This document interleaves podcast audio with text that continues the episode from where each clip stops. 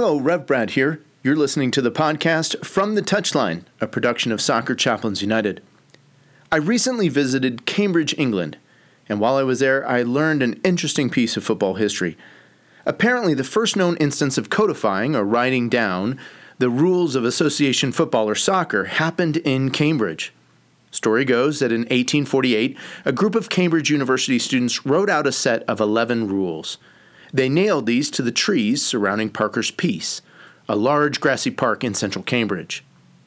Today's rules of the game are different, but it's been interesting to see how these Cambridge rules have influenced and impacted the beautiful game. For the next few weeks, we'll look at the Cambridge rules of 1848 and talk about some parallel spiritual life lessons. So stay tuned. We take a look at this week's rule right after this. He's found the space and he's found Just a little off foot, thinking he's going to go far post. Not strong enough with his right hand. Whips that one in. Far post almost made amends, and they have. He has the hat trick. The second in his career. The third of the night. The hat trick hero. Talked about you're not going to be able to sustain that kind of pressure. To the corner. Goes towards the near post. And you're the angle. And what a goal! What a goal!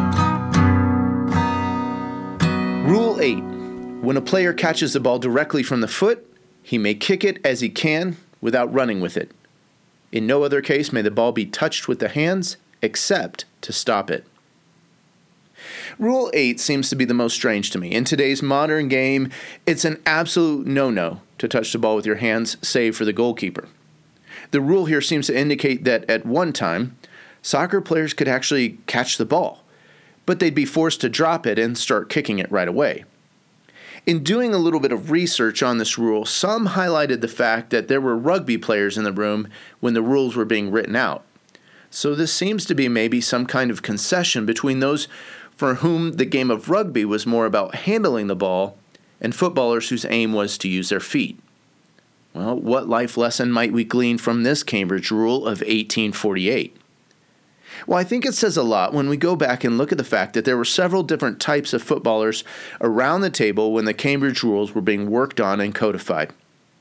Recently, my daughter was working on a research paper dealing with the different denominations that exist in Christendom. She peppered me with a lot of different questions. What are the main differences, Dad? Why are so many de- denominations existing? Why are they out there? Is it a bad thing to have so many denominations in the Christian faith? And so on and so forth. The denomination that I'm ordained in has a saying. It goes like this In the essentials, unity. In the non essentials, liberty. In all things, charity. As a football chaplain and as executive director of Soccer Chaplains United, I take this motto to heart as I strive to lead well. I can definitively say that there is a beauty to having diversity around you, but also in coming together for a common goal or purpose. Sometimes we need to have unity in those essential things of faith.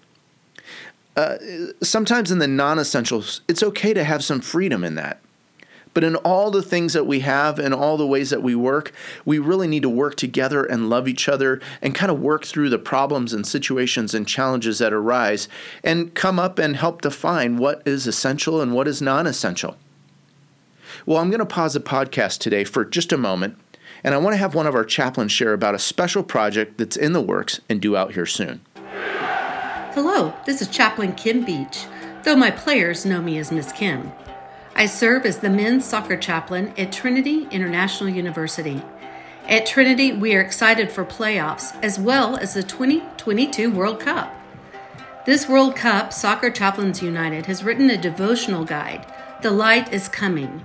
This eight week, 80 page illustrated devotional mirrors the different weeks of World Cup play, as well as the Advent and Christmas season. Search World Cup Devotional The Light is Coming on Amazon and Amazon Smile. Just look for the Soccer Chaplains United logo. The Light is Coming is a unique opportunity to share the hope of Christ during the tournament as well as the Advent and Christmas season. For more information on bulk rate discounts or to learn more about Soccer Chaplains United, please email us at info at soccerchaplainsunited.org. Share the light is coming this World Cup season. It has been an absolute joy to work on that devotional with a number of our chaplains.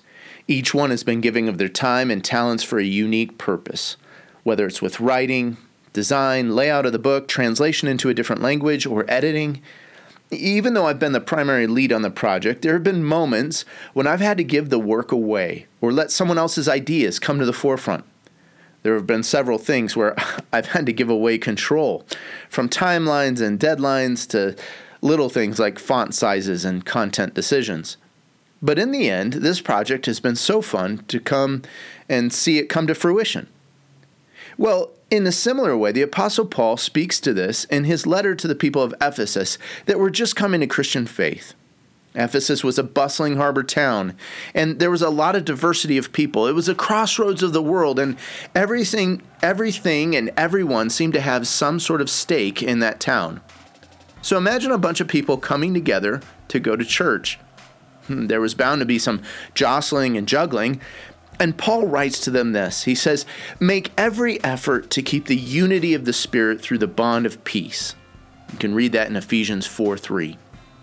Well, there's a beautiful thing, and I think this can be illustrated a lot in team sport like football, when diversity comes together in a unity to achieve something special. What about you? Maybe you're a staffer on a team. Maybe you're a coach assembling a roster, an athlete joining a new club. Are you willing to lay aside what you need for the team to achieve something great, something wonderful? The footballers of Cambridge had to let the rugby players of the day have some say in the formation of the rules. There had to be compromise. There had to be efforts at keeping the game unified but still distinct even in religion, in faith, I believe that there's a beauty often to the diversity that we see in Christianity. Maybe this is the lesson that we can see and learn from this Cambridge Rule of 1848.